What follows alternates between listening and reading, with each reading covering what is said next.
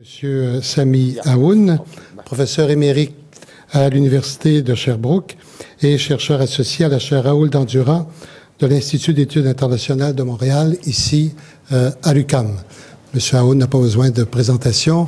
Nous le connaissons bien pour l'avoir entendu combien de fois à la radio et euh, tout autant l'avoir vu et écouté euh, à la télévision.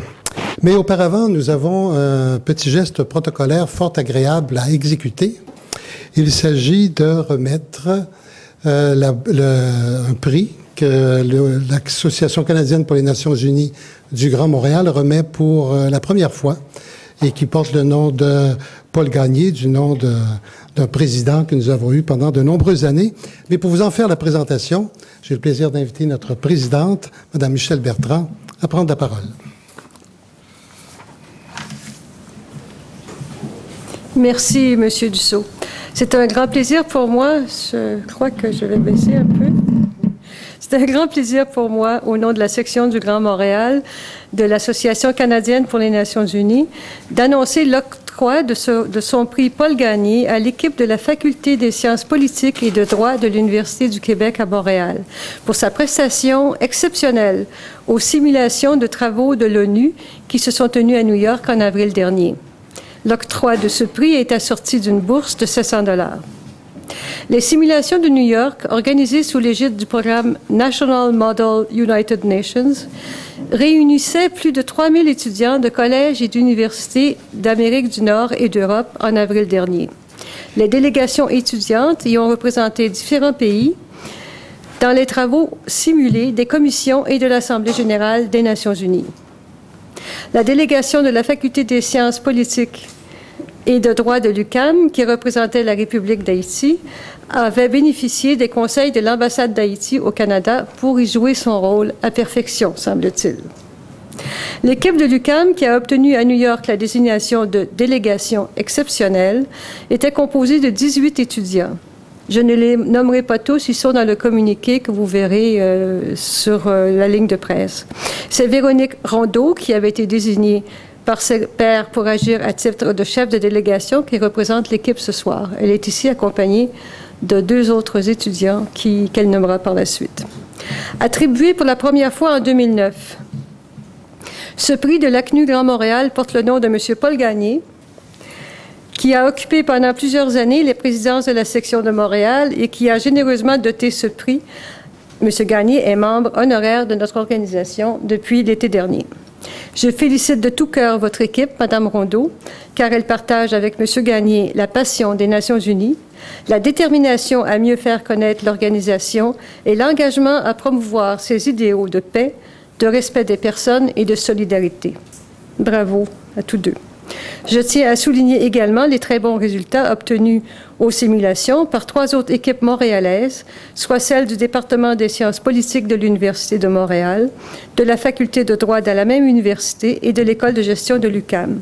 Un chèque de 100 dollars sera remis à chacune de ces, de ces équipes. Je laisse la parole à M. Dussault pour la suite et encore une fois, toutes nos félicitations.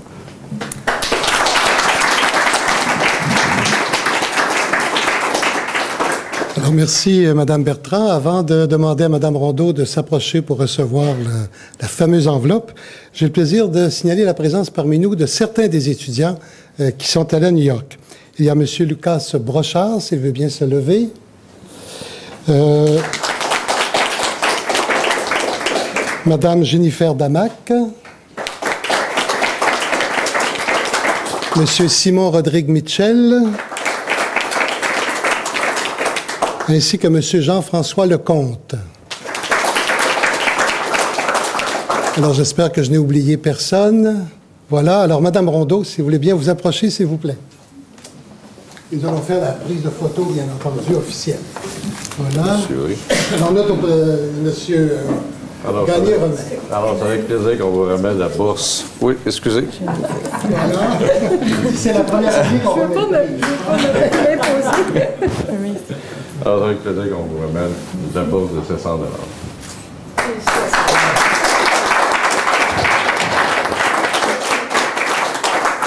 et, et je vais vous remettre quelque chose qui est encore plus tangible, qui est le l'écusson de l'ECNU Canada, que vous pourrez fortement porter.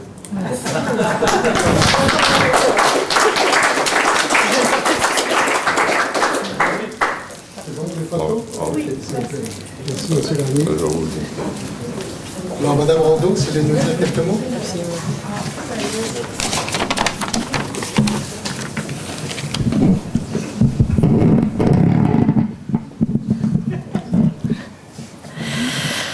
Alors, Madame Bertrand, professeur Aoun, Monsieur Gagné, distingués invités. C'est au nom de mes pairs, membres de la délégation de la Faculté des sciences politiques et de droit de l'UCAM, que je vous exprime notre reconnaissance pour la réception de ce prix. Il s'agit pour nous d'un privilège que de recevoir un tel honneur, car non seulement est-il attribué pour la première fois, mais de plus, il témoigne de votre attention et de votre confiance aux jeunes que nous sommes. Si nous avons eu à cœur notre performance à la simulation des Nations Unies 2009, c'est que chacun et chacune d'entre nous veut être un citoyen actif au sein de la société civile et espère plus tard apporter sa contribution au traitement des enjeux internationaux. Par cette activité, nous avons compris davantage le rôle de l'ONU, son organisation et ses idéaux. Selon nos comités respectifs, nous avons approfondi les questions de respect des droits, des questions de pauvreté, de santé, d'environnement, de commerce et j'en passe. En représentant la République d'Haïti, nous avons découvert ce qu'était la diplomatie et l'agenda d'un pays en matière de diplomatie, de, politique étrangère, pardon. La simulation nous a aussi permis de réaliser l'importance de l'ONU pour le monde actuel. Son influence est majeure, son champ d'action est large et ses réalisations nombreuses. Si elle est confrontée à des défis de taille, c'est que nous, les peuples et les individus qui les formons, devons nous préoccuper de ce qui affecte notre monde afin de l'améliorer par notre participation active à l'action de l'organisation. Je tiens donc à terminer cette allocution en vous exprimant encore une fois notre gratitude. Par la même occasion, j'aimerais élargir nos remerciements à notre professeur David Morin, à notre coordonnateur Lucas Brochard, ici présent, et qui, par leur connaissance, leur support, nous ont permis de vivre cette expérience enrichissante et unique. Merci.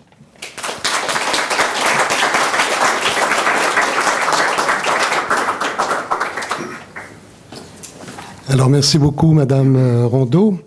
Alors, vous voyez que les activités à notre association se font en, toute convivialité et nous vous invitons d'ailleurs à, rejoindre euh, nos rangs. Eh bien, place maintenant à notre conférencier, Monsieur euh, Sami Aoun. Et pour nous le présenter, je demande à nouveau à notre présidente, Madame Bertrand, de nous dire quelques mots au sujet de notre conférencier bien connu.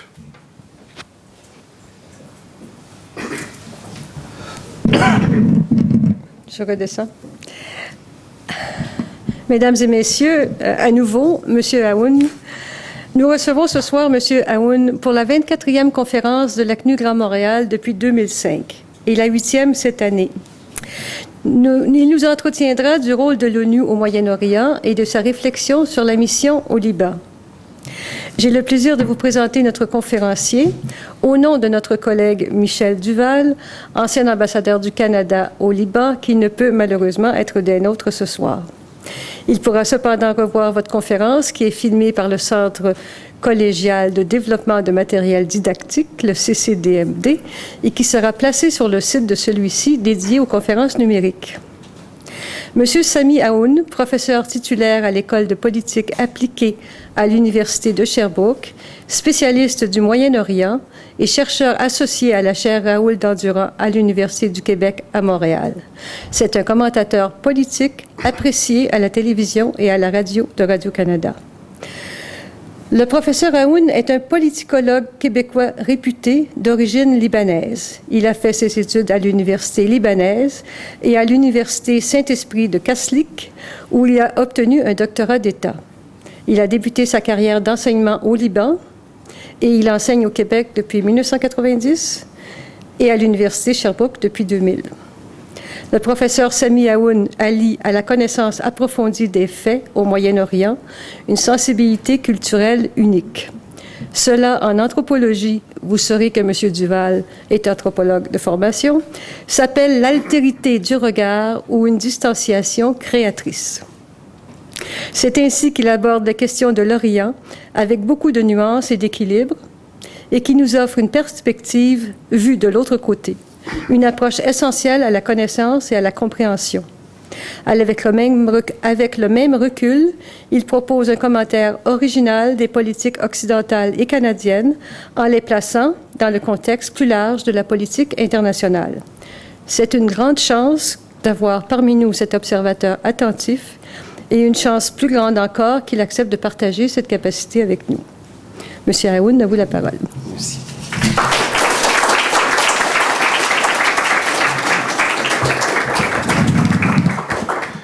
Merci, Madame Bertrand. C'est bien élogieux de votre part. C'est votre générosité et celle de Monsieur Duval, dont je suis fier de son amitié, certainement.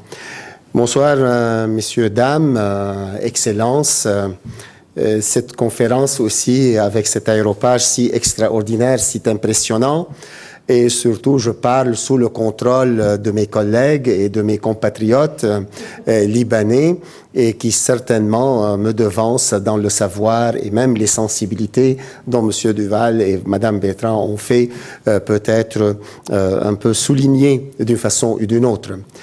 Alors, euh, et j'aime bien aussi saluer bien bas M. Gagné et cette philanthropie qui vient de plus en plus euh, gagner un peu nos, nos, façons de faire dans la culture québécoise et ce qui est vraiment intéressant de plus en plus, et je remarque que nous gagnons cette bonne habitude d'avoir une belle alliance, une belle complicité entre euh, notre génération des académiciens et la relève qui, sort. Et sur ce point, la philanthropie vient à bon escient euh, combler quelques lacunes dans nos systèmes de financement et nos, façons d'encourager euh, la relève. Alors pour ça, je tiens à féliciter la délégation en tous ses membres et certainement l'acte euh, posé par philanthropie.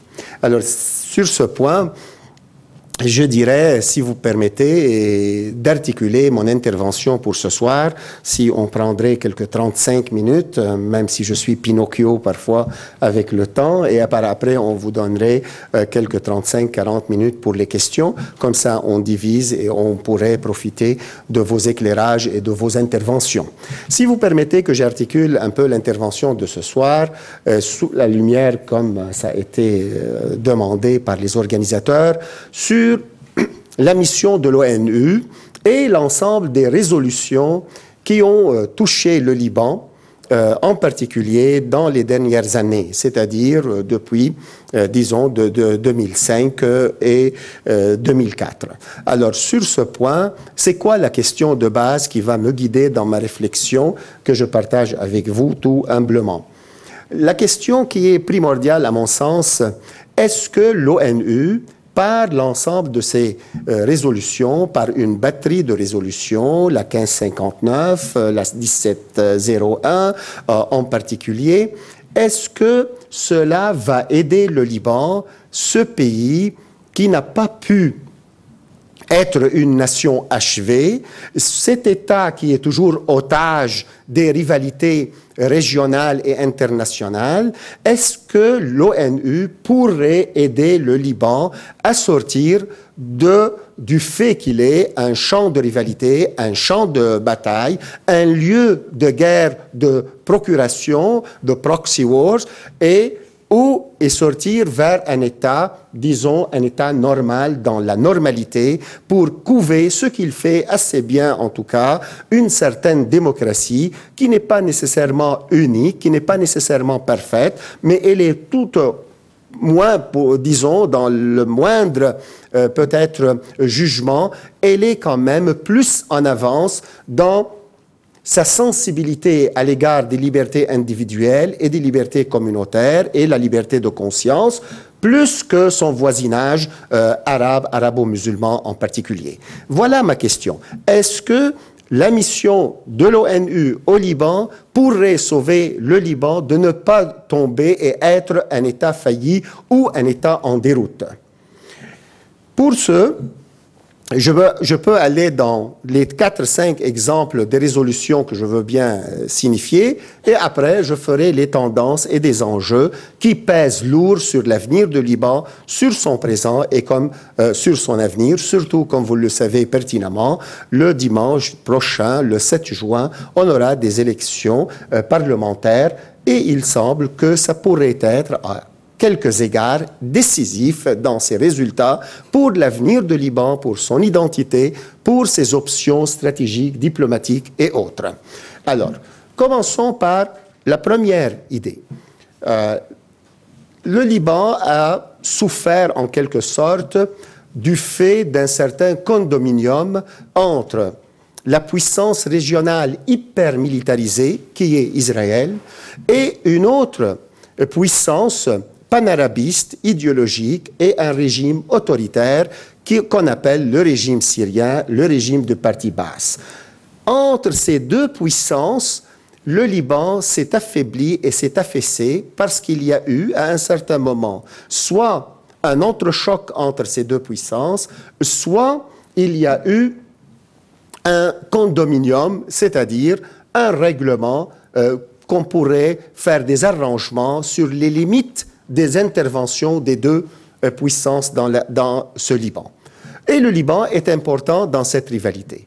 Sur cette rivalité entre Syrie et Israël, où le Liban a été débordé, il n'a pas pu faire face, sauf qu'à être un champ de rivalité, s'est greffé un jeu international qu'on peut appeler euh, euh, le jeu des nations, si vous voulez, où le Liban a perdu, si vous voulez, une certaine souveraineté sur ses décisions de guerre et de paix et sur sa gestion de sa cité, de sa police, de son espace interne. Et cela entre des rivalités, qu'ils soient des axes inter-arabes, qu'ils soient par exemple un axe égyptien versus syrien, qu'il soit égypto-saoudien versus irano-syrien, et le Liban a souffert de ces rivalités inter-arabes, inter-musulmanes, en plus qu'il a souffert de ce conflit central entre Arabes et Israël. Ce qui a fait que, à la veille de 2004, il y a eu la première résolution dont euh, je, je, ferai une petite analyse, la 1559. La 1559, et en bref, sans être trop académicien, réclame au moins trois choses. La première, c'est le retrait de l'armée syrienne du Liban, c'est-à-dire mettre fin à la tutelle du régime de Damas et de sa gestion de l'espace libanais. Et cette tutelle a été bénéfique en quelque sorte, puisque après les accords de Taïef en 1989, avec un feu euh, vert américain clair et manifeste, les Syriens ont été mandatés ou sous-traitance, dans une certaine sous-traitance, de gérer l'espace libanais et d'être sûr qu'il ne soit pas chaotique, qu'il ne s'engouffre pas dans une anarchie. Et en réciprocité, les Syriens ont stabilisé et ont mis fin, entre guillemets, à la guerre civile ou à la guerre multifacette qui a ravagé le Liban. Avec la résolution 1559, il y a eu une nouvelle donne internationale qui pourrait faire émerger une volonté libanaise, une certaine autonomie libanaise et un regain de la souveraineté libanaise, au moins de dire que le Liban est autogouvernable. Deuxième élément dans la 1559 qui est assez important aussi, c'est de d'élire un nouveau président de la République et de créer une volonté libanaise d'avoir un choix libre, disons d'une façon limitée quand même, de choisir une nouvelle première magistrature au Liban. Et le troisième point, c'est une démilitarisation ou mettre fin à ce qu'on appelle l'ordre milicien, où toute organisation paramilitaire hors l'armée légale ou l'armée centrale libanaise. Et la 1559 va créer une nouvelle donne au Liban. La réaction des acteurs n'a pas été, disons, pacifique ou été sur un seul même euh, diapason avec les volontés et les aspirations des factions et des euh, acteurs libanais. La réponse a été, pour la question de la présidence, la reconduite du président du temps, l'ancien président Émile Lahoud, par un geste de confrontation avec la volonté européenne, avec la volonté internationale et certainement la volonté américaine. Deuxième point, le parti concerné, le parti Hezbollah, qui par une certaine littérature, une rhétorique qui n'est pas nécessairement très appropriée, a été équationné avec un ordre milicien et le parti de Hezbollah rejette cette directive de se démilitariser avant de libérer le, dernier euh, mètre carré euh, de, du territoire libanais occupé par Israël. La réponse syrienne, c'est elle qui est la plus positive, je dirais, entre guillemets. Le président Bachar al-Assad ordonne un retrait de euh, son armée qui était déployée au Liban. Mais cette apparente je dirais, réaction positive a été aussi suivie par l'assassinat de l'ancien Premier ministre libanais, le leader musulman sunnite assez populaire et assez bien respecté au moins dans sa communauté et qui représentait Rafi al-Hariri et qui représentait un certain rapprochement à un moment entre les intérêts syriens, les intérêts saoudiens et les intérêts européens, français et américains. L'assassinat de M. Hariri a quand même été le signal le plus sanglant qu'il y a une rupture entre les parrains de cette stabilité libanaise qu'on appelle l'ordre des accords de Taïf, de Taïf, qui est une ville d'ailleurs en Arabie saoudite. C'est un premier point. Et après, le Liban rentre dans une situation catastrophique où on commence à avoir des manifestations et un clivage entre les Libanais, entre ce qu'on appelle dorénavant les forces de 14 mars, majoritairement populaires parmi les sunnites, les druzes, et moyennement dans la région chrétienne, avant que le général Michel Aoun change de camp et sort de ce qu'on appelle le 14 mars. Et l'autre clivage, c'est avec le 8 mars, 8 mars qui est composé justement par une représentation, presque un monopole de représentation populaire, par le mouvement Amal et le mouvement de Hezbollah. Et d'autres mouvements et partis politiques satellitaires à ce duo chiite qui est assez populaire, assez bien représenté et assez bien, je dirais, euh, euh, campé à l'intérieur plus de la communauté chiite, de la sorte que le Liban maintenant fonctionne avec euh, une certaine schizophrénie, une certaine euh, dualité que le Liban a rarement déjà vue.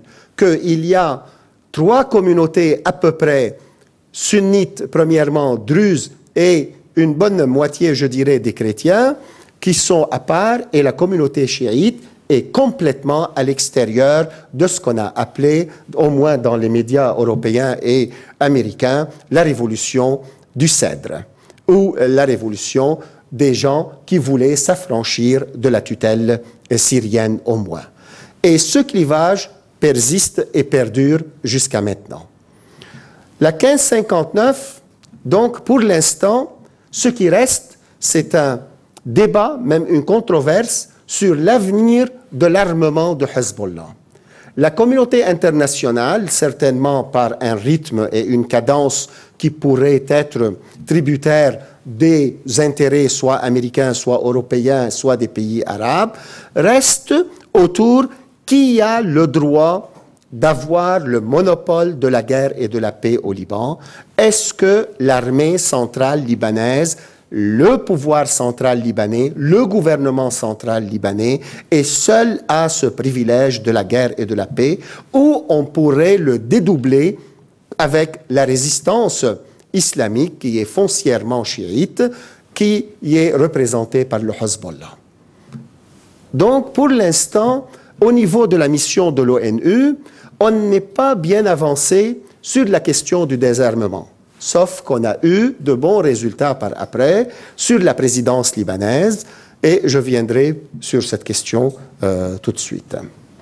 Deuxième résolution importante qui mérite notre réflexion, c'est le tribunal international, qui est représenté par plusieurs résolutions, entre autres la 1595, et où on, on fait une enquête internationale sur l'assassinat de M. Hariri.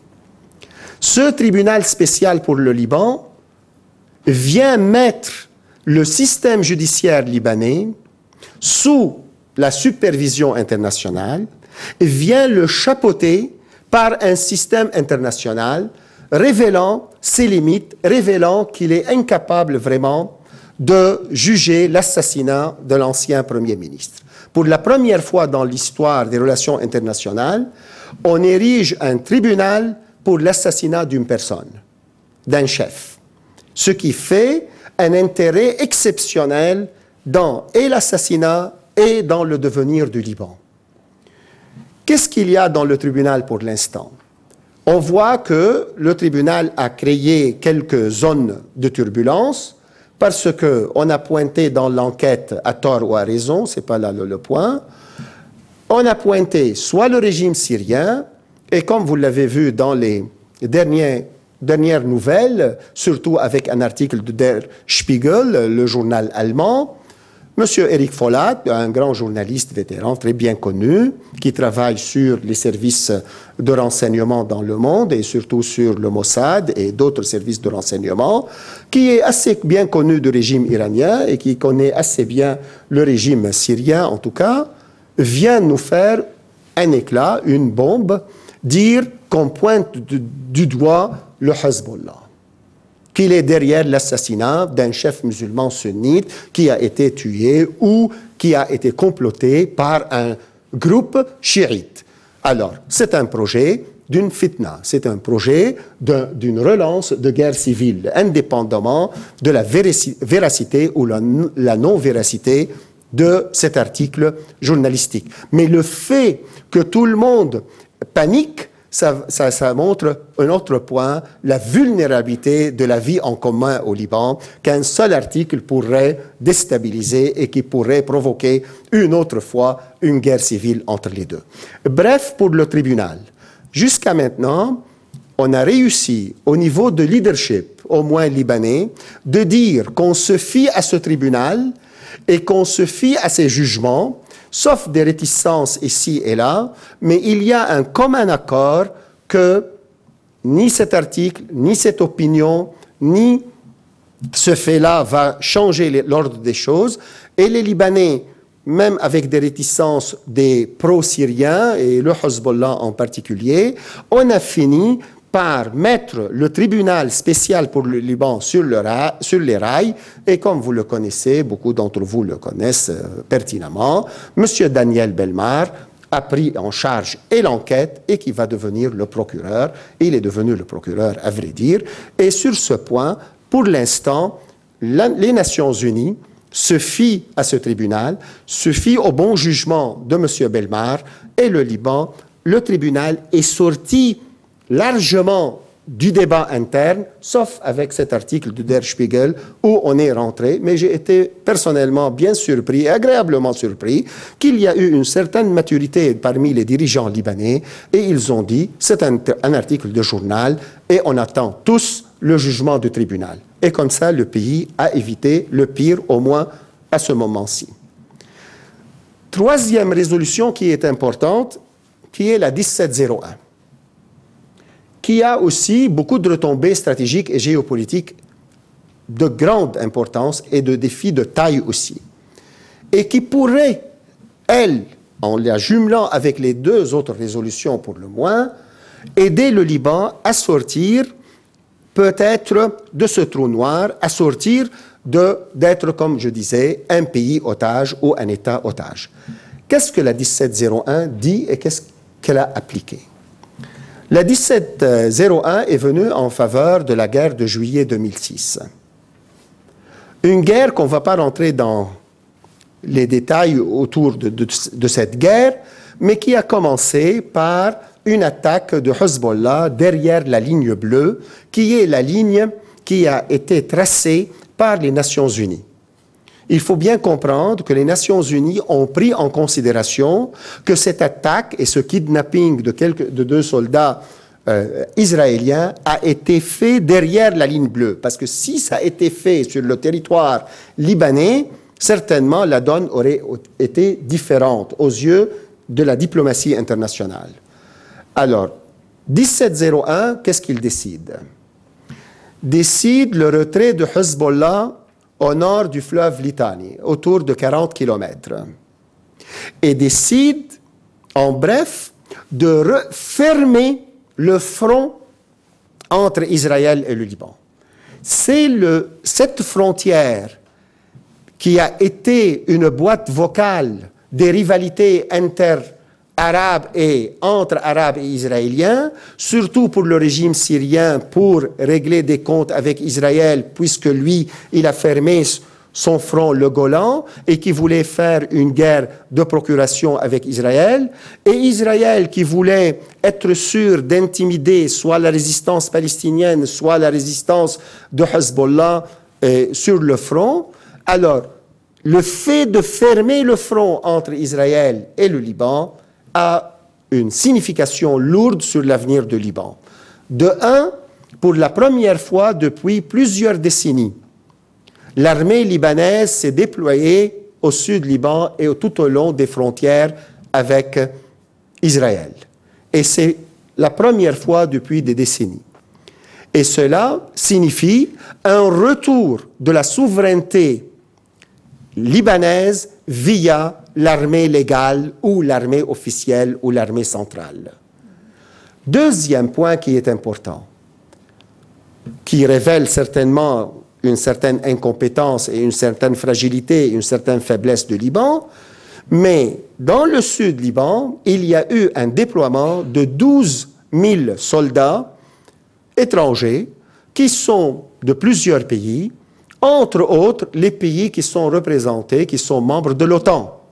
Donc il y a eu, en plus d'une internationalisation de cette zone du sud Liban et le nord d'Israël, en plus, on a mis le Liban sous la coupe de la finule, et c'est une finule numéro 2, puisqu'il existait avant, et c'est sous le chapitre 6 Certainement, mais c'est un chapitre 6 renforcé. C'est pourquoi l'anecdote veut dire qu'il n'est pas le chapitre 7, c'est vrai, c'est le chapitre 6, c'est vrai, mais c'est un chapitre 6 et demi.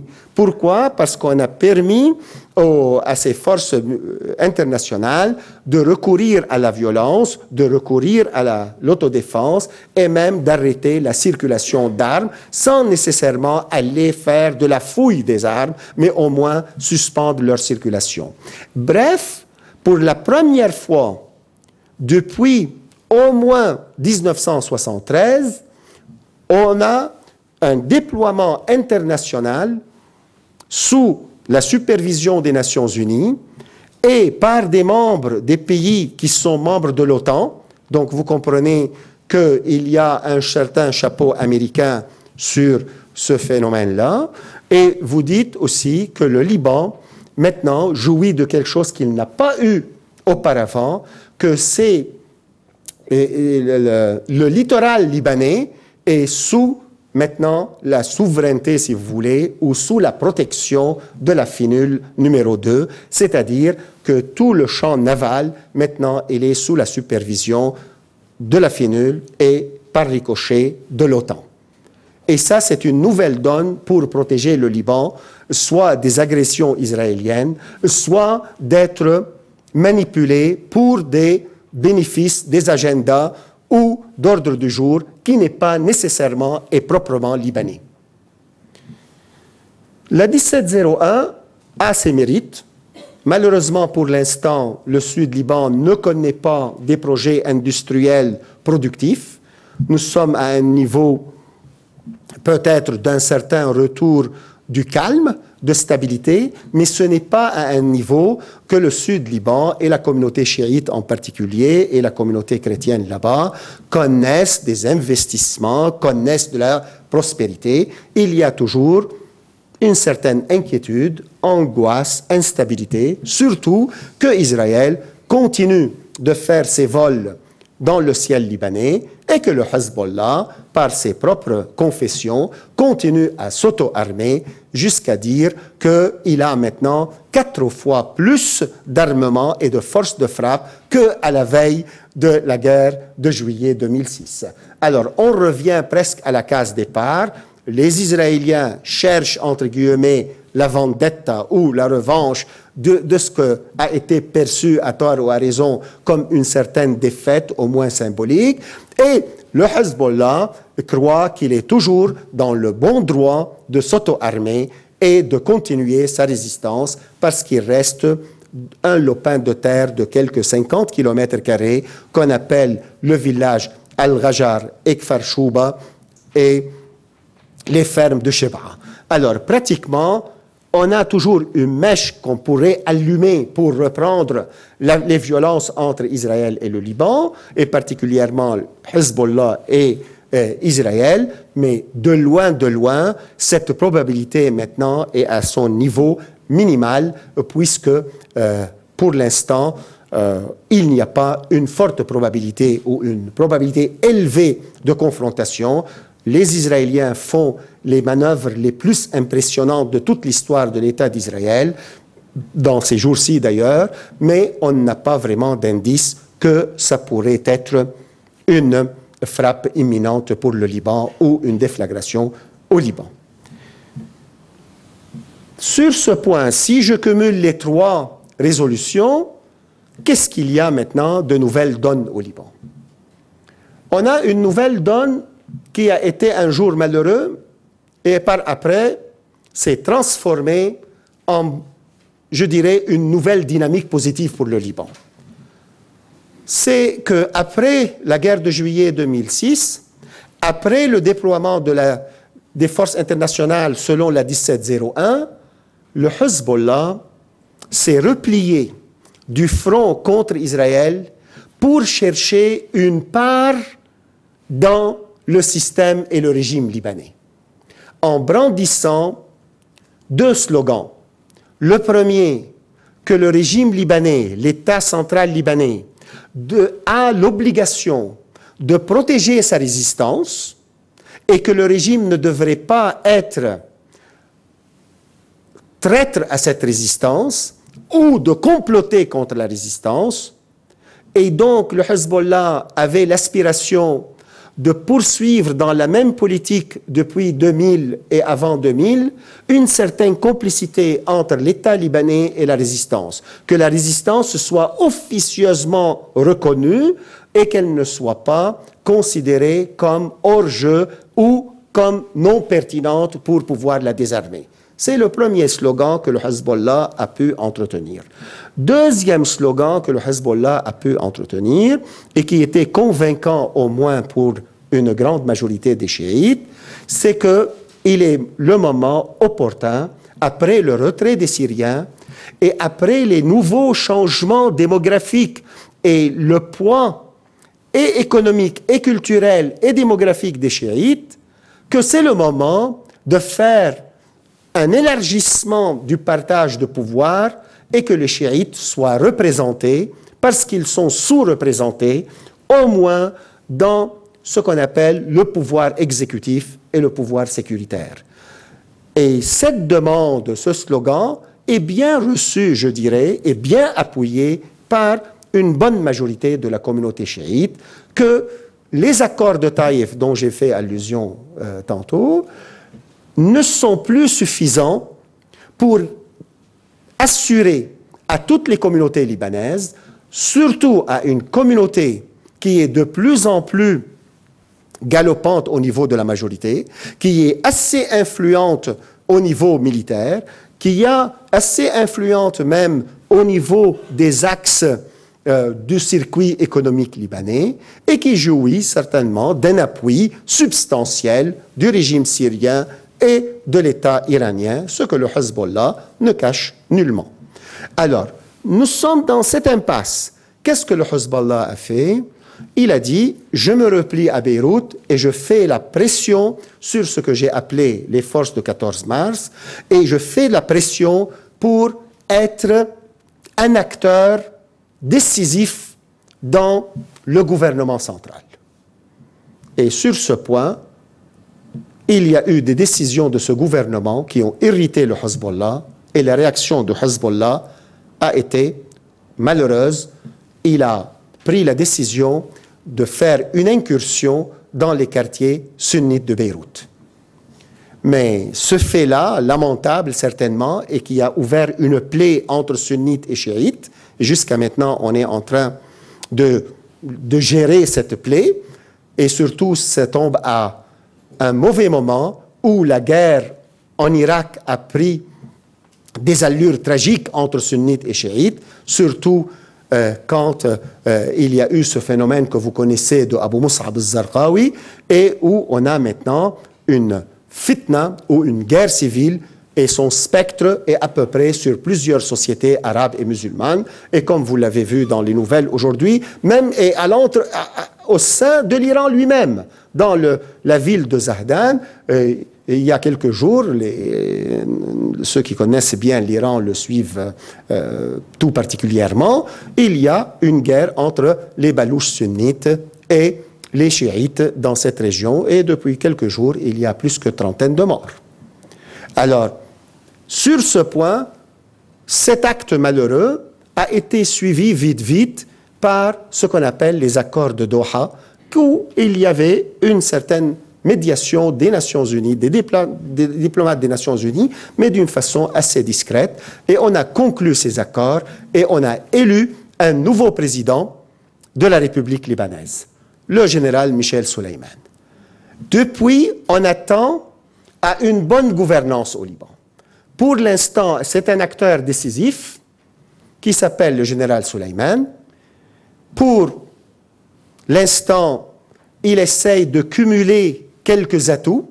Il fait des voyages, une offensive diplomatique assez intéressante, offensive de charme, mais on attend le lundi euh, le, les élections du 7 juin, le lundi, on verra est-ce que le général Michel Sleiman, le président de la République libanaise, pourrait avoir la balance du pouvoir au Liban ou ce clivage entre 8 mars et 14 mars va poursuivre et persister et donc le pays sera polarisé, ou ce président de la République va regagner un certain pouvoir par un certain bloc parlementaires, 5, 6, 7, 8 députés, on ne sait pas, dépendamment des résultats, et de voir si la présidence du Liban pourrait regagner une certaine énergie pour faire sortir le Liban de ce champ de rivalité qui est de plus en plus aigu et accentué et grave dans la région. Deuxième dynamique qui est importante.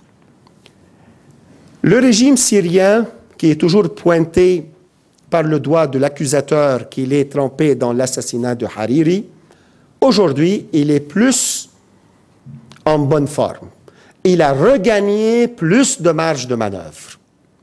Au moment où il a été peut-être peinturé dans le coin, aujourd'hui, il est de plus en plus capable de manœuvrer, de jouer et de sortir. Et le règne ou le régime de M. Bachar al-Assad Aujourd'hui, il a su sortir, si vous voulez, de son impasse. Comment il l'a fait? Premièrement, au niveau interne, il n'y a pas eu aucune rébellion, aucune opposition syrienne qui est capable de se positionner ou de se poser comme alternative au régime. Un. Deux, le régime Assad a fait une offensive de charme à l'égard d'Israël. Pour la première fois et un discours jamais entendu à Damas, le président Assad dit qu'il est prêt à négocier directement avec Israël. Et c'est pour parler direct, ont eu un impact sur un acteur important dans la région qui est la Turquie. La Turquie, comme vous le savez, est un membre actif de l'OTAN qui s'est proposé de faire une médiation entre le régime syrien et le pouvoir israélien. Et sur ce point, la paix ou la proposition de la paix, la proposition de, pour parler de paix directe, ont été quand même une porte de sortie pour l'impasse du régime Assad. Par le fait même, le fait que le régime Assad a regagné une certaine crédibilité, je dirais, sur la scène internationale, il, il pourrait, et c'est ce qu'il fait, regagner de l'influence au Liban. Et il pourrait regagner de l'influence de la sorte que le slogan de la révolution de 14 mars, de chasser le pouvoir syrien et de le rendre imputable et de dire un bilan négatif de la tutelle syrienne, aujourd'hui, on est dans une nouvelle dynamique qui est plutôt de ne plus considérer que la bataille contre le régime syrien est première et primordiale. Et cela a été de plus en plus accentué, c'est ce qu'on voit d'ailleurs maintenant, un certain rapprochement assez timide, je dirais, entre l'Arabie saoudite, qui est parraine de plusieurs dirigeants libanais, surtout dans la communauté sunnite, et le régime syrien. De la sorte que les élections aujourd'hui se font à peu près dans ce climat de rapprochement ou de entente de non-agression entre Syriens et Saoudiens. Alors, est-ce que ce rapprochement va se concrétiser par une nouvelle entente? Comment gérer l'espace libanais? Ça, c'est une question aussi. On ne peut pas répondre pour l'instant. Il faut attendre les résultats des élections pour dimanche et lundi prochain. Le troisième point que je trouve intéressant, aussi qui est dans les tendances, et c'est grâce aux Nations Unies, est-ce que les Libanais réussiront-ils une réconciliation interne de la sorte que ils gardent le même cadre des accords de Taïf, mais en pouvant un peu les ouvrir tranquillement, sans ouvrir une boîte de Pandore, en deux directions. De réhabiliter les privilèges du président de la République pour qu'il soit le représentant de la raison d'État libanais et que l'État libanais ne parle pas de plusieurs voix et de plusieurs têtes, que lui-même soit le représentant de la raison d'État, ça c'est un point. Et deuxième point, j'ai fait allusion à ça, le fait de redistribuer les privilèges du pouvoir les cotes-parts dans le pouvoir de la sorte que les chiites soient plutôt réconfortés, satisfaits d'un certain élargissement de leur rôle dans l'exécutif. Ce sont les défis qui, à mon sens, les plus importants. Maintenant, à titre de conclusion, et je termine, je vous ai dit je suis Pinocchio, alors j'ai pris cinq minutes de plus. À titre de conclusion, est-ce que les Libanais réussiront-ils à avoir une réponse démocratique aux failles de leur démocratie? C'est la question. Ou ils vont recourir à des actes de violence et s'engouffrer à la énième fois dans des guerres qu'on pourrait appeler civiles ou non civiles. Ça, l'appellation n'est pas la plus pertinente, mais de prouver une autre fois que ce pays, malgré sa vulnérabilité, malgré que dès ses origines, au moins en 1920, n'a jamais connu que des périodes d'instabilité, mais dans cette instabilité, il a su comment faire éclore son génie culturel, artistique et scolaire, académique, et quand même un génie qui a impressionné son voisinage et que son voisinage arabe et musulman le regarde et l'observe et si jamais il y a un échec dans cette démocratie que j'appelle minimale, alors à ce moment, vous comprendrez bien que l'avenir de la démocratie dans l'espace arabe va prouver une autre fois qu'elle n'a pas son terreau fertile, elle n'a pas un terreau hospitalier, donc euh, il y a un bon revers et un mauvais revers certainement tragique pour la démocratie. Merci beaucoup.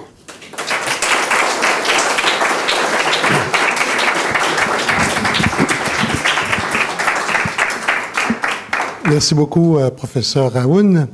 Eh bien, merci de nous éclairer sur cette euh, situation si complexe euh, au Liban et le rôle de la mission de l'ONU, le rôle que joue l'ONU dans cette partie du monde, dans ce pays, le Liban, que nous aimons tant. Mais grâce aux éclairages que vous nous avez fournis ce soir, nous allons maintenant procéder à la période de questions. Et pour ça, je vais vous demander de vous avancer à l'avant, puisque je vais aller au bout de la longueur du fil de mon micro. Voilà. Alors, ceux qui ont des questions à poser, si vous voulez bien vous approcher, s'il vous plaît. Oui, monsieur.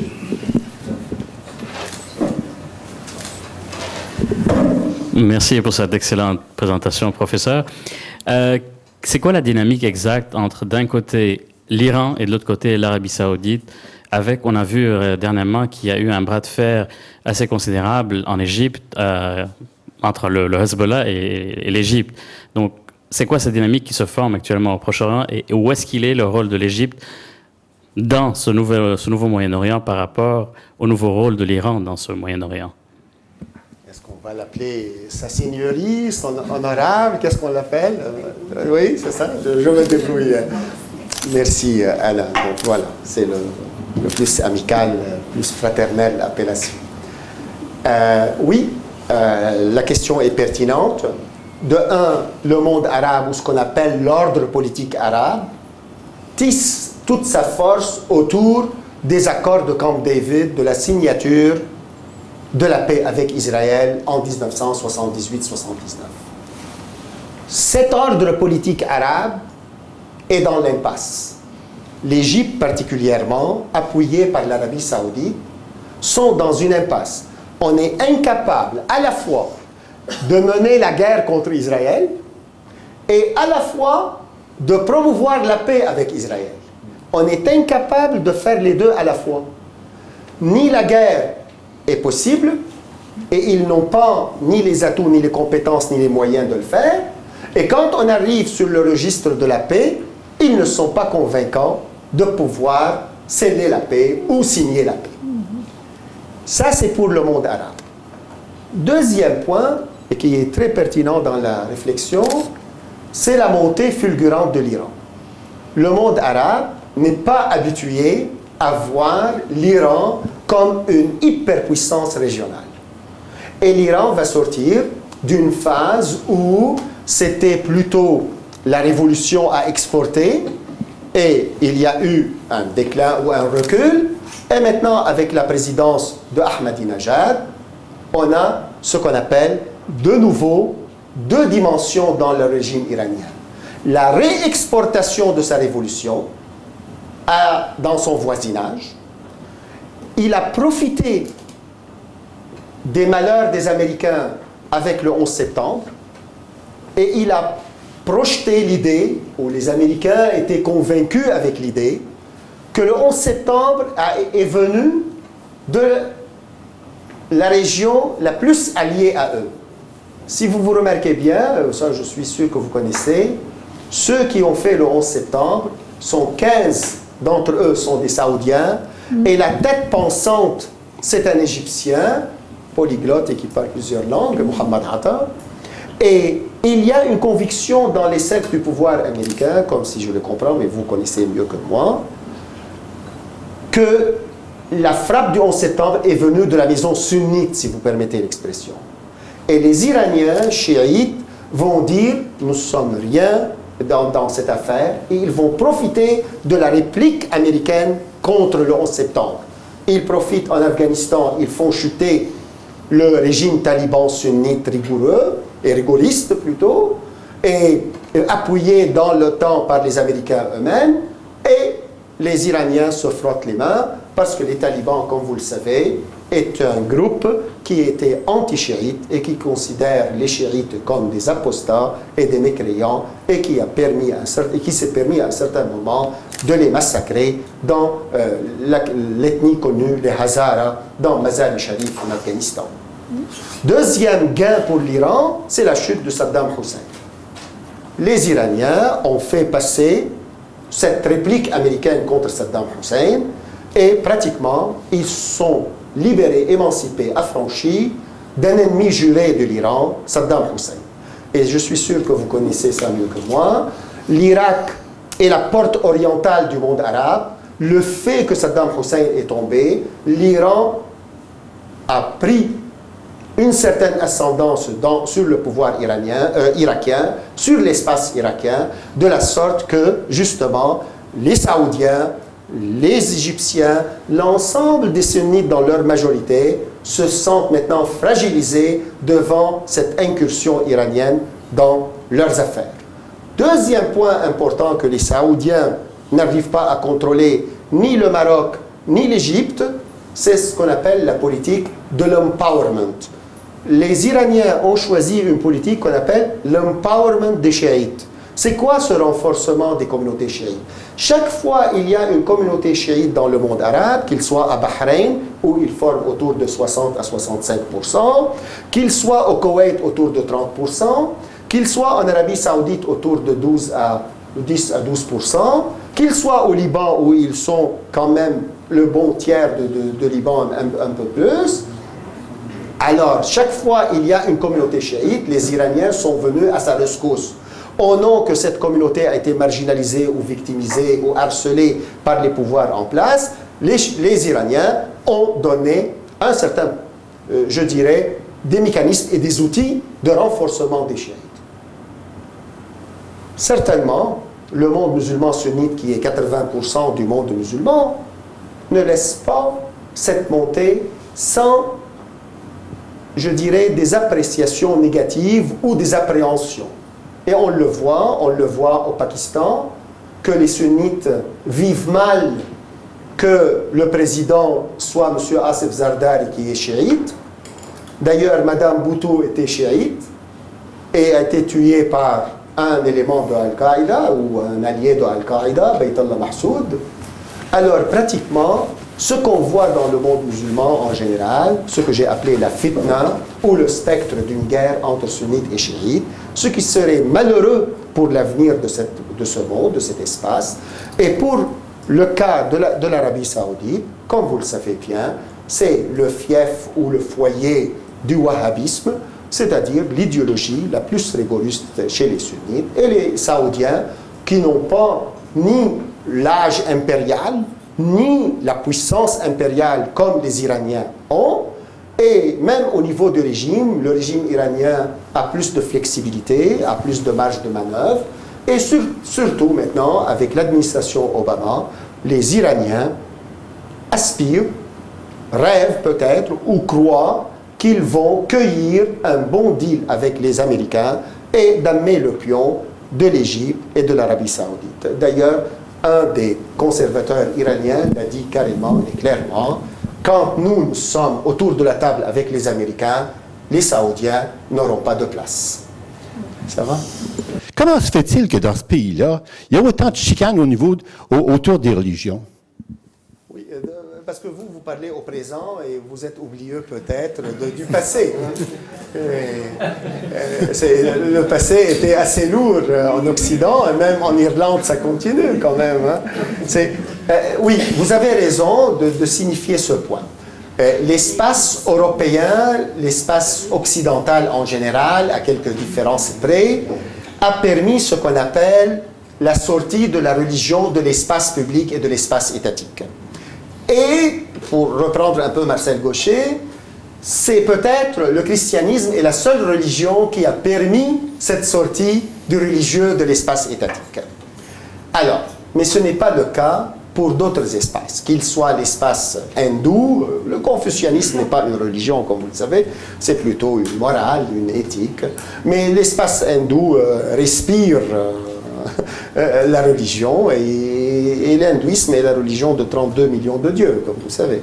Alors, l'espace musulman, pour parler de l'espace musulman en particulier, oui, on ne connaît pas cette déconnexion entre la religion comme vecteur identitaire, comme source de jurisprudence et comme source de législation et surtout comme une moralité. Alors, l'espace musulman si on prend par exemple le critère de la laïcité, les deux pays qui sont franchement laïques, c'est la Turquie et c'est la Tunisie. Pour la Tunisie, comme vous le savez bien, c'est une laïcité respectable, je ne dis pas non, mais elle est accompagnée par un certain déficit démocratique et pratiquement la Tunisie a besoin d'un régime autoritaire pour protéger sa propre laïcité. C'est un constat, je ne fais pas un jugement de valeur. Mais pour la Turquie, regardez aussi, il y a un régime laïque, celui de Kamal Atatürk, et de Kamal Atatürk. Maintenant, qu'est-ce qu'on voit? Une laïcité protégée par les bottes des militaires et les islamistes qui, par, et c'est en l'honneur de la Turquie, qui prennent la voie élective, la voie électorale, pour prendre le pouvoir exécutif. Et maintenant, l'islamisme turc vit ou cohabite, bon an, mal an, avec ce qu'on appelle la laïcité, avec un cadre démocratique assez intéressant. Mais à part ces deux exemples, on n'a pas, justement, dans cet espace musulman, cette déconnexion dont vous faites affaire, les gens ont plusieurs loyautés. Dans les derniers sondages, qu'ils soient en Europe, qu'ils soient dans le Moyen-Orient, en Europe, pour je commence avec euh, ce sondage, ABC et Pew International a démontré qu'en Angleterre, par exemple, quand vous demandez à un musulman c'est quoi sa première loyauté, est-ce qu'il est britannique ou musulman, 82% répondent nous sommes en premier musulmans. Pour vous dire que le vecteur identitaire musulman est fort. En France, il est à peu près 45-43. Donc, euh, euh, c'est entre les deux, qu'on est premièrement français ou premièrement musulman. Mais dans le monde arabe, et ce n'est pas des statistiques euh, de Pew International, mais plutôt des sondages à l'interne et selon des programmes de, de, dialogue et de débat. Alors, dans un, dans la télévision à l'Arabia, ce qu'on appelle le dialogue entre les Arabes, et j'ai été, j'ai remarqué que plusieurs des participants et dans les sondages disaient nous sommes en premier musulmans, après nous sommes saoudiens, koweïtiens, bahreïnis ou euh, égyptiens, sauf en Égypte où euh, c'est plus élevé. Pourquoi? Parce que comme vous le savez si bien, l'Égypte est un État quatre fois millénaire et l'Égyptien a une identité très prononcée qui appartient à une Égypte pré-islamique, glorieuse et pharaonique, et qui, a fait ses preuves dans l'histoire. Mais ailleurs, euh, dans ces pays du Golfe, non, l'identité musulmane est toujours première. Ce n'est pas mauvais, ce n'est pas méchant, ce n'est pas positif, ce n'est pas là la question. La question pour répondre à votre euh, réflexion, oui, euh, nous sommes obligés, même si nous sommes des sociologues marxistes ou de gauche ou laïcs, de prendre en considération le vecteur identitaire religieux quand nous traitons dans cette région. Cela ne signifie pas qu'il est le seul, cela ne signifie pas qu'il est peut-être le plus décisif, mais cela signifie qu'on ne peut pas l'ignorer. C'est là.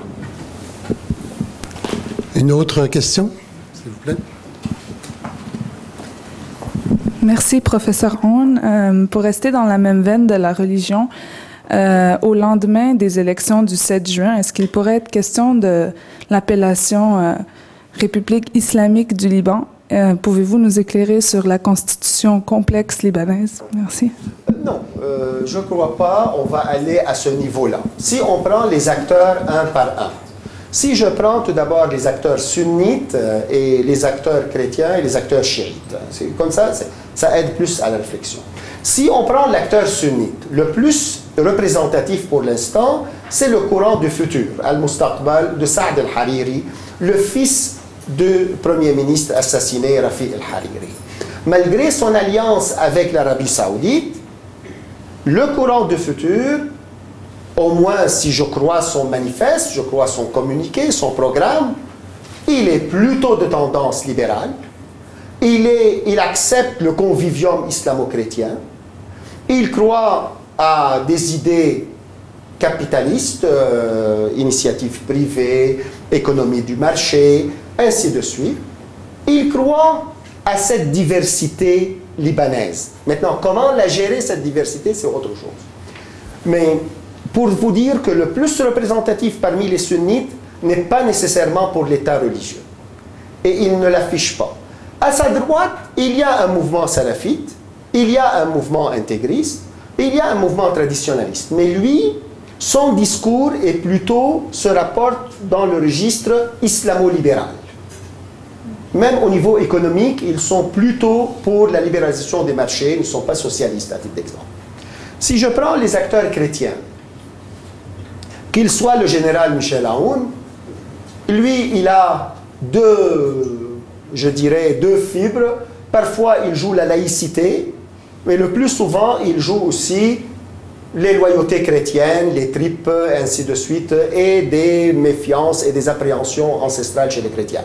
Alors, il joue sur les deux, mais il, ne dit jamais « je veux un pouvoir chrétien ». D'ailleurs, les chrétiens d'Orient, sauf quelques petites exceptions, ont délaissé la question de l'État religieux, même dans la, région, chrétienne et les communautés chrétiennes, les forces libanaises qui avaient un symbole, la croix, et maintenant, ils l'ont euh, annulé, ils l'ont tassé euh, à côté. Et maintenant, ils parlent plus dans le modèle convivium islamo-chrétien, cohabitation, euh, démocratie, voie électorale. Alors, il n'y a pas cette thèse de l'État religieux. Si je vais maintenant dans les chiites, ça c'est plus clair. Le Hezbollah, qui est très représentatif, a fait deux mouvements. Le premier mouvement, si on retourne dans les années 80, 82 à peu près, 82, on affichait dans son programme l'idée que lui, il est pour l'État islamique, ou la République islamique, ou l'État religieux, selon le modèle iranien.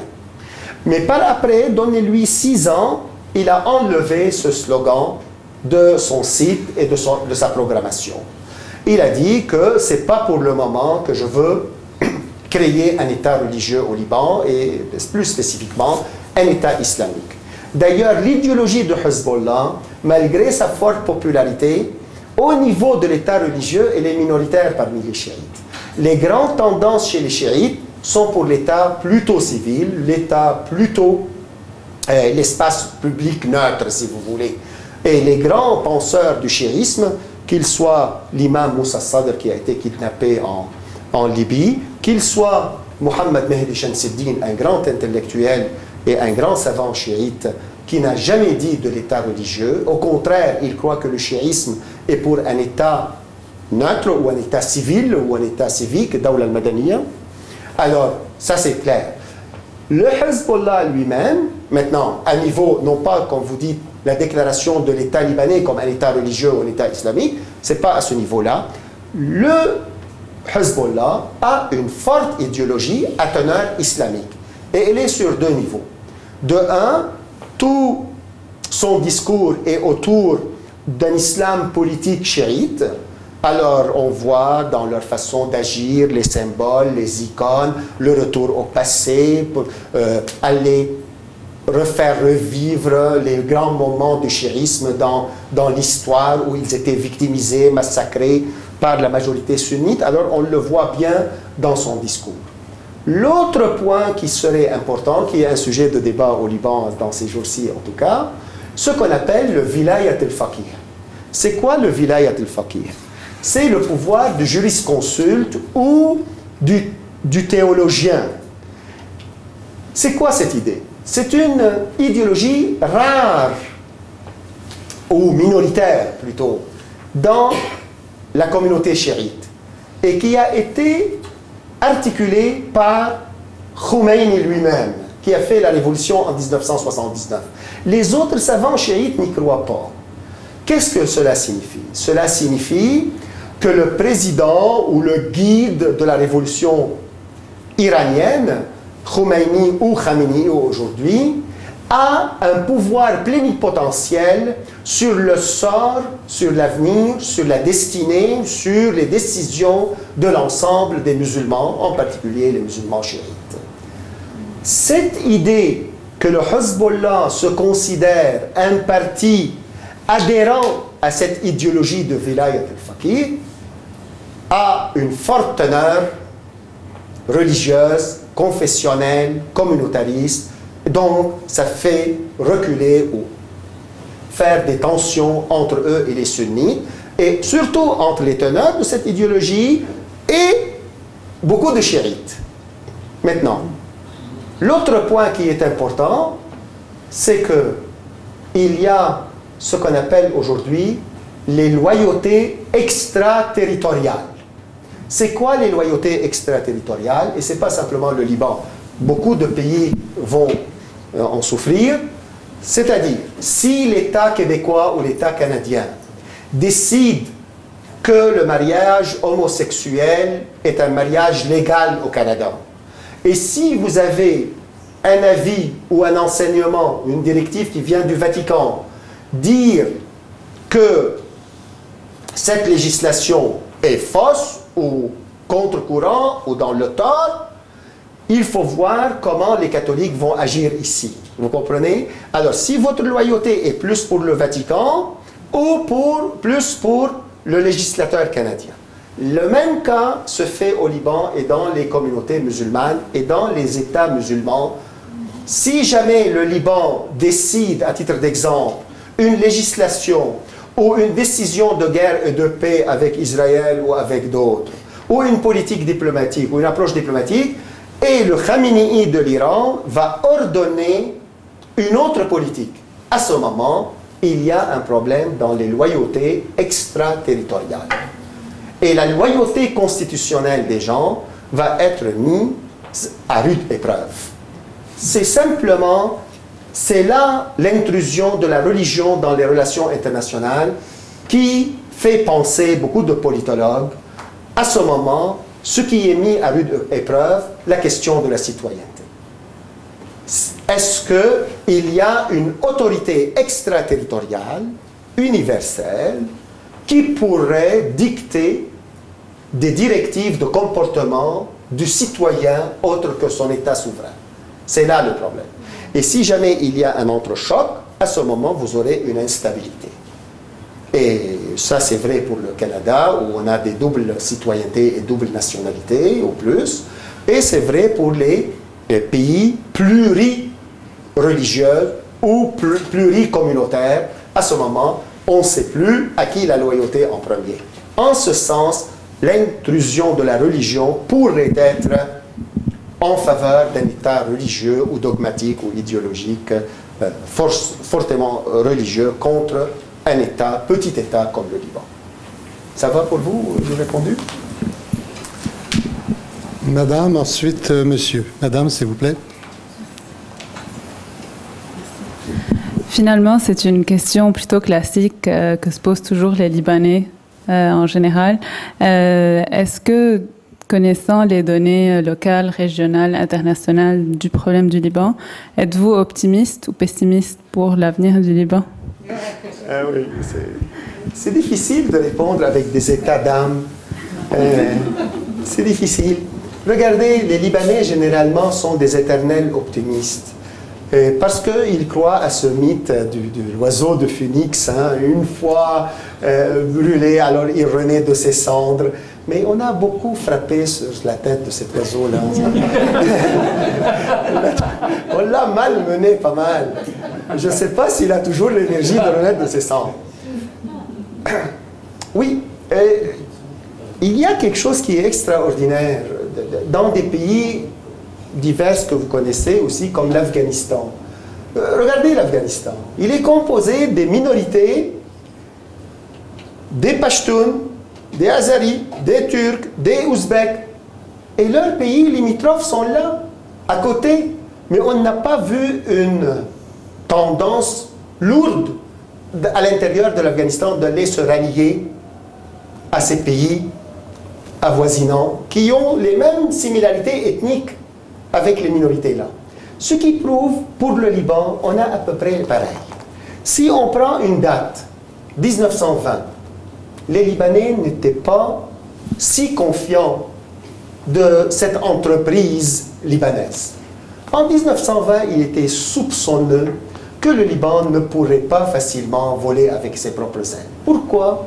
Parce qu'il y avait une communauté musulmane, surtout les sunnites justement, qui doutaient de la pertinence de créer un État qu'on considérait comme artificiel. Même il y a eu des manifestations dans le nord Liban, Tripoli, contre ce qu'on appelle la formation du Liban ou l'indépendance du Liban. Aujourd'hui, cette même communauté musulmane sunnite, c'est elle qui brandit le slogan le plus connu, le Liban d'abord.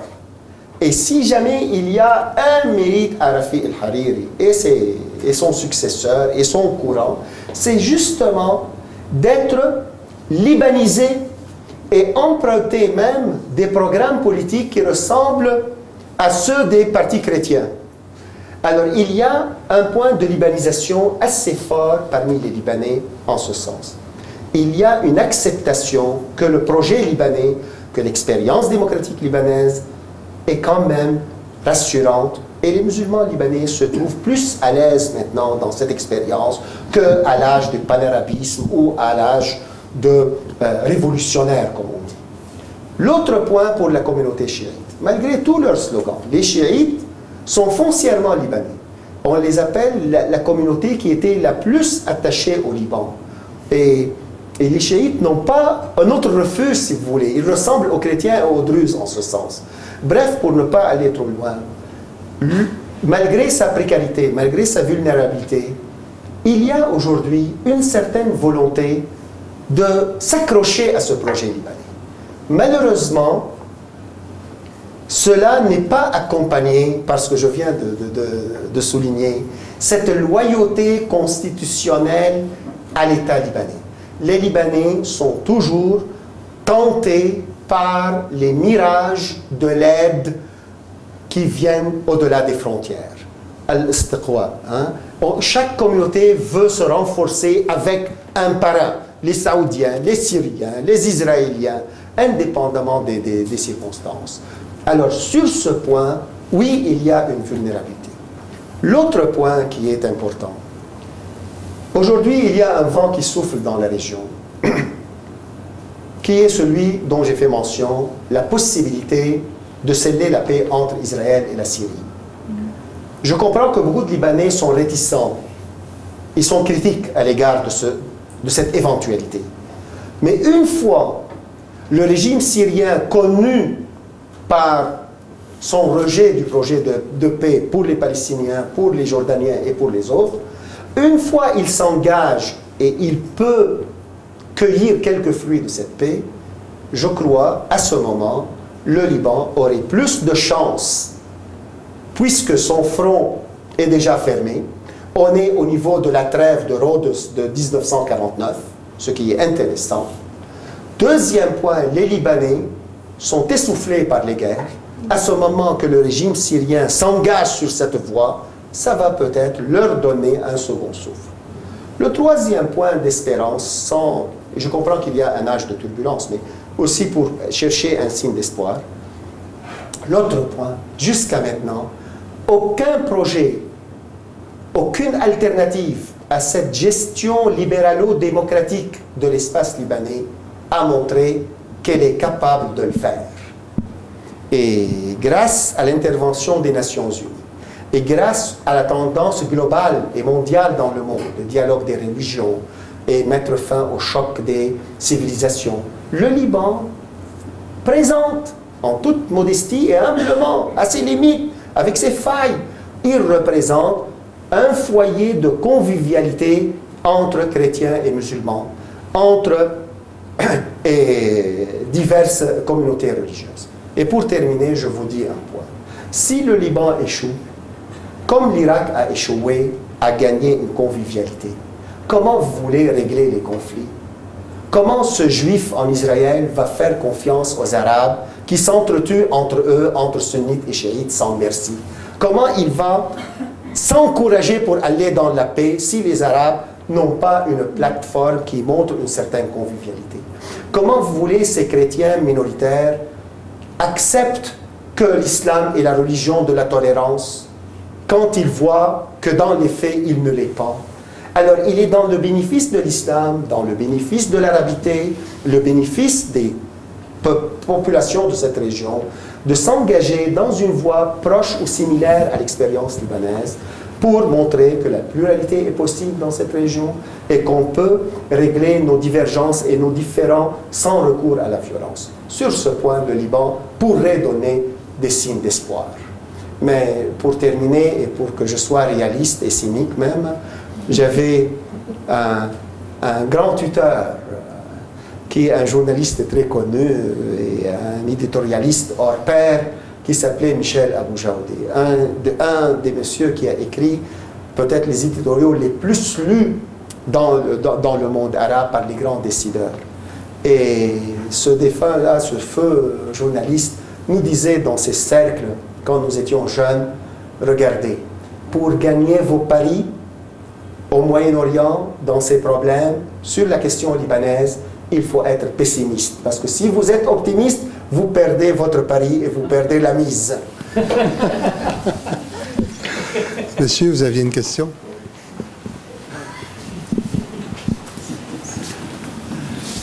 Bonjour, Monsieur Aoun. Euh, une question un peu à propos des années 90 et, euh, disons, le fleurissement euh, économique du Liban. Donc, les années 90 ont été des années de regain économique très fort au Liban, euh, qui ont bien su profiter euh, justement, à, entre autres, à la Syrie, qui maintenait la, la coupole sur tout ça. ma question est très simple. Est-ce qu'il y a eu sur ces questions économiques une, une transition euh, décisionnel économique vers le pouvoir central libanais? Et aussi, est-ce que, entre autres, par exemple, la résolution 1559 a prévu des mesures euh, en ce sens comme telle? Euh, non, sur la question libanaise en tant que telle, dans les résolutions, il y a ce qu'on appelle Paris 1, Paris 2, Paris 3, qui sont les rassemblements des pays donateurs. Alors oui, il y a eu une volonté de secourir le Liban et de l'aider au développement. Sauf que on a eu les turbulences en juillet 2006, on a eu des turbulences de boycott du gouvernement, on a eu un campement autour de ces rails du gouvernement, donc il y a eu une certaine paralysie dans, dans les affaires et dans la gestion des affaires économiques. Le point qui est intéressant à remarquer, c'est que les projets du gouvernement, surtout du feu Rafi el-Hariri, n'étaient pas nécessairement de ce qu'on appelle en Occident ou dans la terminologie économique, ce qu'on appelle le développement durable. C'était plutôt une infrastructure pour attirer du tourisme, pour faire regagner le centre de Beyrouth, faire un peu une, esplanade, si vous voulez, une façade touristique, attirer les investisseurs arabes, surtout au niveau du tourisme, de, de l'hôtel, de l'hôtellerie, de la restauration, ainsi de suite. Mais il n'y a pas eu, malheureusement, une politique au-delà de l'affairisme, si vous permettez, au sens péjoratif que j'emploie ce terme. Alors, il n'y a pas. Maintenant, le Liban n'a pas toléré traditionnellement, d'une façon un peu classique, je dirais, une base industrielle. Il ne l'a jamais été. C'était un pays plus pour le tiers commerce pour le, et pour le commerce plus mercantile, plus euh, un échange, plus euh, tel. Alors, ce qu'on a eu de l'argent est quand même assez énorme. C'est-à-dire, Paris 3, oui, c'était assez assez bien. C'était à un moment où le prix de pétrole était très généreux. On a demandé 4 milliards, 5 milliards, on a eu 7 milliards, ainsi que les Palestiniens, ainsi que d'autres. Sauf que cela n'a pas été recanalisé dans le pays pour créer une économie productive, je dirais. Ça, c'est quoi? Nous sommes toujours tributaires et de la sécurité, et heureusement que les Nations Unies ont mis la composante de la sécurité dans leur résolution comme primordiale. Alors sur ce point, c'est utile, mais ce n'a pas été si efficace. Et aussi au niveau euh, économique, les Libanais sont plutôt individualistes. Ils ne donnent pas beaucoup à l'État et ils ne demandent pas beaucoup de, de l'État. Ils n'ont pas d'attente énorme de l'État. Mais ce qui arrive maintenant dans le pays, ce que je, vois, et c'est malsain, on n'a pas un État-providence à l'instar du Canada, du Québec. Peut-être c'est un niveau très élevé, mais on n'a pas un État minimal. C'est un État plus suspendu. Et l'État n'arrive pas à gérer les choses basiques, comme disent mes étudiants dans leur jargon. Alors, l'électricité, jusqu'à maintenant, après 20 ans, on a toujours une panne d'électricité, ce qui est impensable. Euh, au niveau de l'hospitalisation, heureusement, c'est l'initiative privée. Vous avez les hôpitaux privés qui sont à un niveau extraordinaire. En tout cas, c'est au niveau de la région, c'est un des meilleurs centres hospitaliers dans la région arabe. Mais regardez le réseau public. Regardez l'autre réseau qui n'est pas. L'autre point qui, qui, quand dans ma dernière visite au Liban, ça m'a choqué, c'est le fossé qui s'élargit entre riches et pauvres. Et cette eh, classe moyenne qui se rétrécit. Et maintenant, avec la crise mondiale, la diaspora libanaise, surtout dans, les régions, dans la région du Golfe, dans les Émirats arabes unis, surtout en particulier, fait retourner au Liban autour de 20 à 30 000 jeunes qui vont devenir soit des chômeurs, soit des petits investisseurs. Ils ne vont pas trouver le contexte, d'où l'importance des élections. Si jamais ces élections vont être gérées de façon pacifique et remettre le Liban sur une piste un peu de stabilité et non pas de polarisation entre 8 et 14 et de nouveau on a des ingérences extérieures. Alors, mais ce qui, va vous étonner, et c'est voilà le signe d'espoir pour, pour la question d'espoir, c'est que per capita, le Liban est autour de 6 000 à 7 000 dollars per capita. Tandis que la Syrie qui est à côté ne dépasse pas les 900 dollars à 1100 dollars, qui est stable, avec un régime socialiste dirigiste qui essaie de s'ouvrir mais avec beaucoup de peine. Alors le Liban quand même a des ressources assez intéressantes. Et le charme de vie au Liban, simplement pour faire plaisir à la, jeune dame, euh, le charme de vie est toujours captivant. Et c'est toujours captivant le charme de vie. C'est ce qui fait un peu une de ces ressources euh, économiques assez importantes. Mais au Liban, ça, on ne le voyait pas dans le temps. J'étais avec euh, votre collègue, l'ambassadeur Louis Delorier, dans une visite politique au Liban. Et je disais, j'ai mal peut-être formulé ma phrase, j'ai dit, mais regarde, le parc automobile au Liban est quand même en déclin. Il m'a dit, qu'est-ce que tu dis, Samy? Le parc automobile au Liban est plus raffiné dix fois, mille fois que celui de la Syrie, de l'Égypte et des pays euh, avoisinants. Alors vous comprenez parfois l'œil, qu'est-ce qu'on voit, mais vous avez un bon nombre de Porsche, de Mercedes, et vous avez aussi d'autres euh, pauvretés. Il y a une misère. les chiffres parfois qui pourraient nous indiquer, sans nécessairement dire en toute objectivité, on a maintenant autour de 35% euh, des catégories sociales qui sont euh, fichées, considérées comme pauvres. Et ce qui n'est pas pour le, Liban a été le pays qui a eu la classe moyenne de 73 à 76% à la veille de, 1975, c'est-à-dire le même niveau du Québec aujourd'hui. Voilà, y a-t-il une autre question? J'en poserai une. Ah, je vous en prie, madame. Il faut, profiter de ces lumières, Non, non. Euh, Samy, je voudrais revenir sur la question des Nations Unies au Liban. Il y a une chose qui personnellement me m'interpelle, c'est le fait que les Nations Unies sont toujours très présentes lorsqu'il y a une détérioration sécuritaire. La FINUL est là depuis 78 et contrairement à d'autres missions, c'est une mission qu'on a toujours renouvelée sans aucun problème. Par contre, les Nations Unies sont souvent absente ou bien un joueur secondaire quand il s'agit de discuter de la reconstruction politique et dans un certain, euh, certain égard aussi économique du Liban. Euh, il y a plusieurs raisons pour cela, mais ce qui serait intéressant, c'est dans la mesure où aujourd'hui la 1559, la 1701 euh, indiquent un intérêt beaucoup plus grand du Conseil de sécurité et du système onusien pour la structuration politique de l'espace libanais, y a-t-il un rôle à jouer pour les Nations Unies dans une éventuelle renégociation de l'accord de Taïf? À ton avis, est-ce que les Nations Unies peuvent jouer un rôle et quel rôle verrais-tu? Certainement. Je crois que c'est le moment et je te remercie, Marie-Joëlle, euh, de cette question. C'est un souci majeur. Euh, quand euh, j'étais au Liban, justement, sur un colloque sur la finule en décembre, C'était là la question.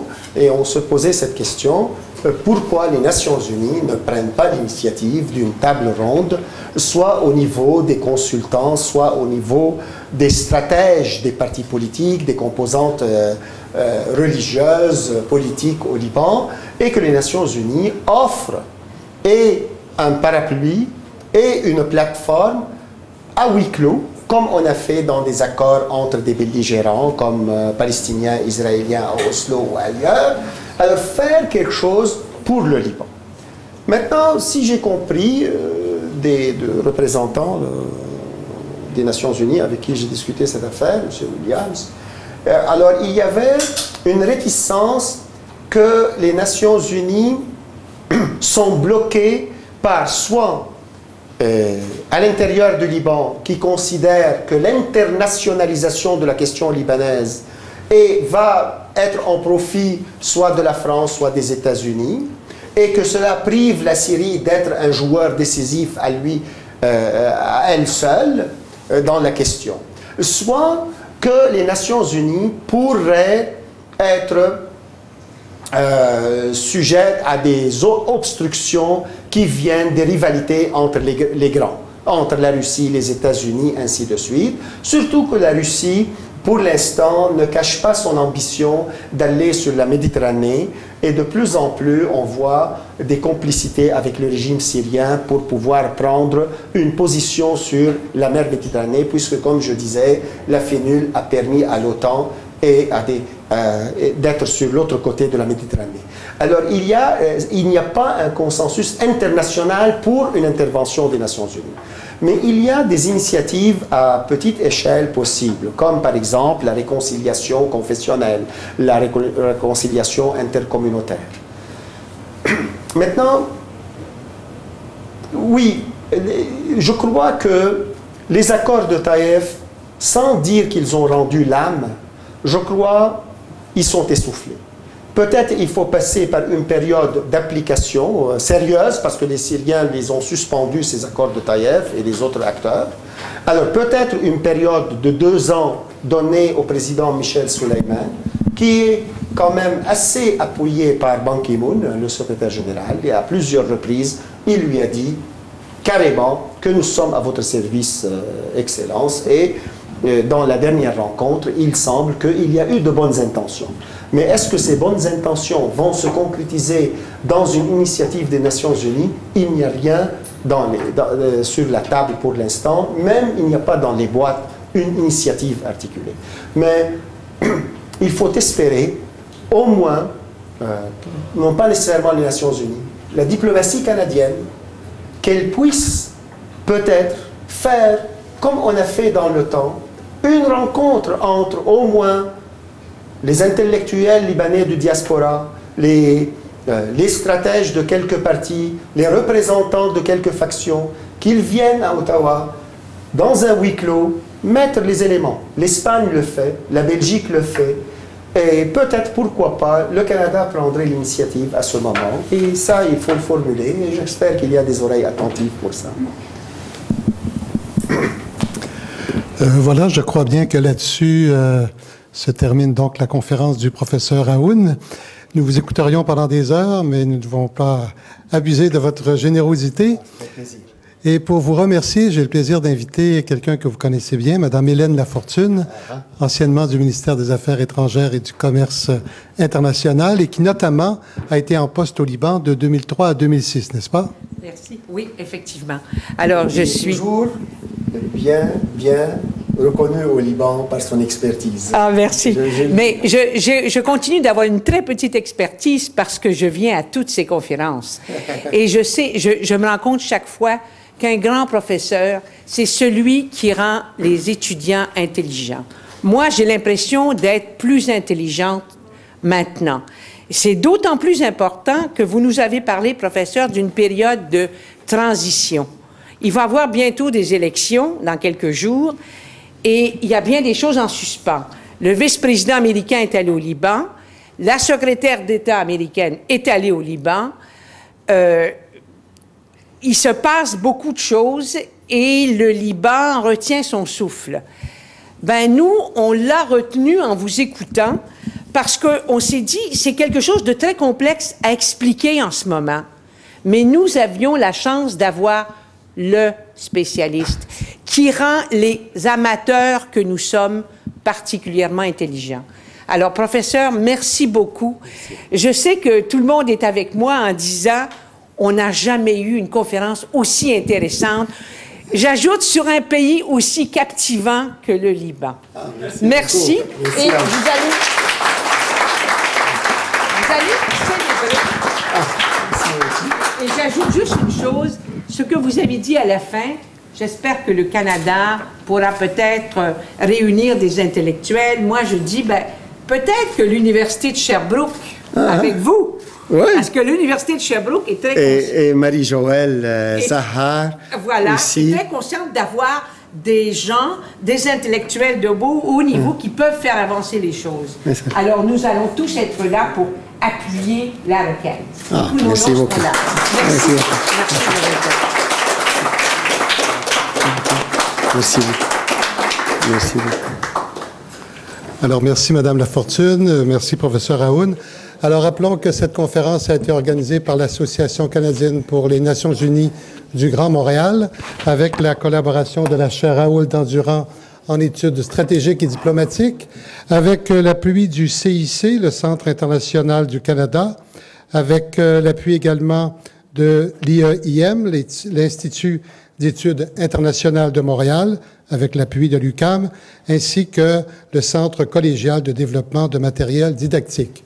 Alors, bonne fin de soirée à tous et merci.